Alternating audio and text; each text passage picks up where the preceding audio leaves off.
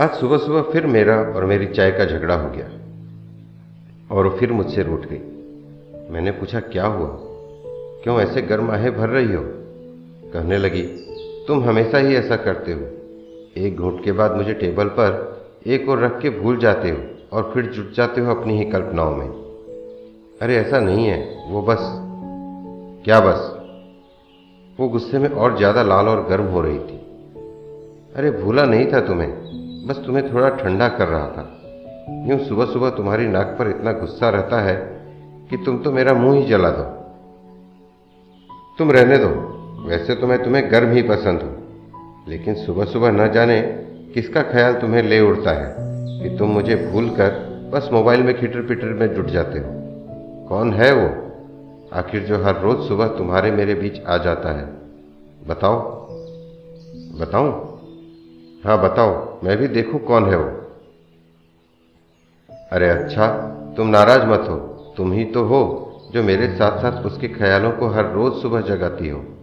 तुम्हारा पहला घूट गले के नीचे उतरते ही मुझे उसका ख्याल आता है, और मैं खो जाता हूँ अपनी कल्पनाओं में। प्याले से उठती तुम्हारी गर्म भाप कराती है मुझको एहसास मेरे चेहरे पर उसके हाथों के स्पर्श का।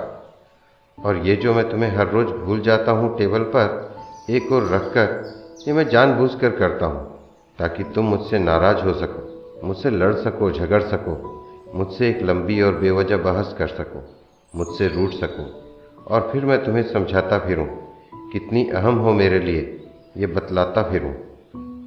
तुम्हें दोनों हथेलियों से भरकर प्यार से मनाता फिरूं। तुम तो रहने दो, बस यूँ ही बातें बना लो। कभी उस चुड़ैल का नाम मत बताना, उसका चेहरा मत दिखाना। देखना, एक दिन मैं इसी कप में ठंडी होकर जान दे दूँगी। तब समझ में आएगी तुम्हें मेरी अहमियत। ए सुनो, ऐसा मत बोलो। तुम और वो। बस तुम दोनों ही तो मेरी ज़िंदगी। एक तो पहले ही रूट कर जा चुकी है। अब तुम भी चली जाओगी तो कौन साथ देगा? तुम तो समझदार हो, इतना तपने के बाद कड़क तेज मीठी हुई हो। तुम अगर मुझे छोड़कर जाओगी तो कौन सुबह सुबह मेरी जीव जलाएगा? दोपहर की नींद मेरी कौन भगाएगा? शाम को अकेले में मेरे साथ छत पर ठहाके कौन लगाएगा? और पूरी रात जगकर कीबोर्ड पर खटर पटर करते हुए मेरा साथ कौन निभाएगा?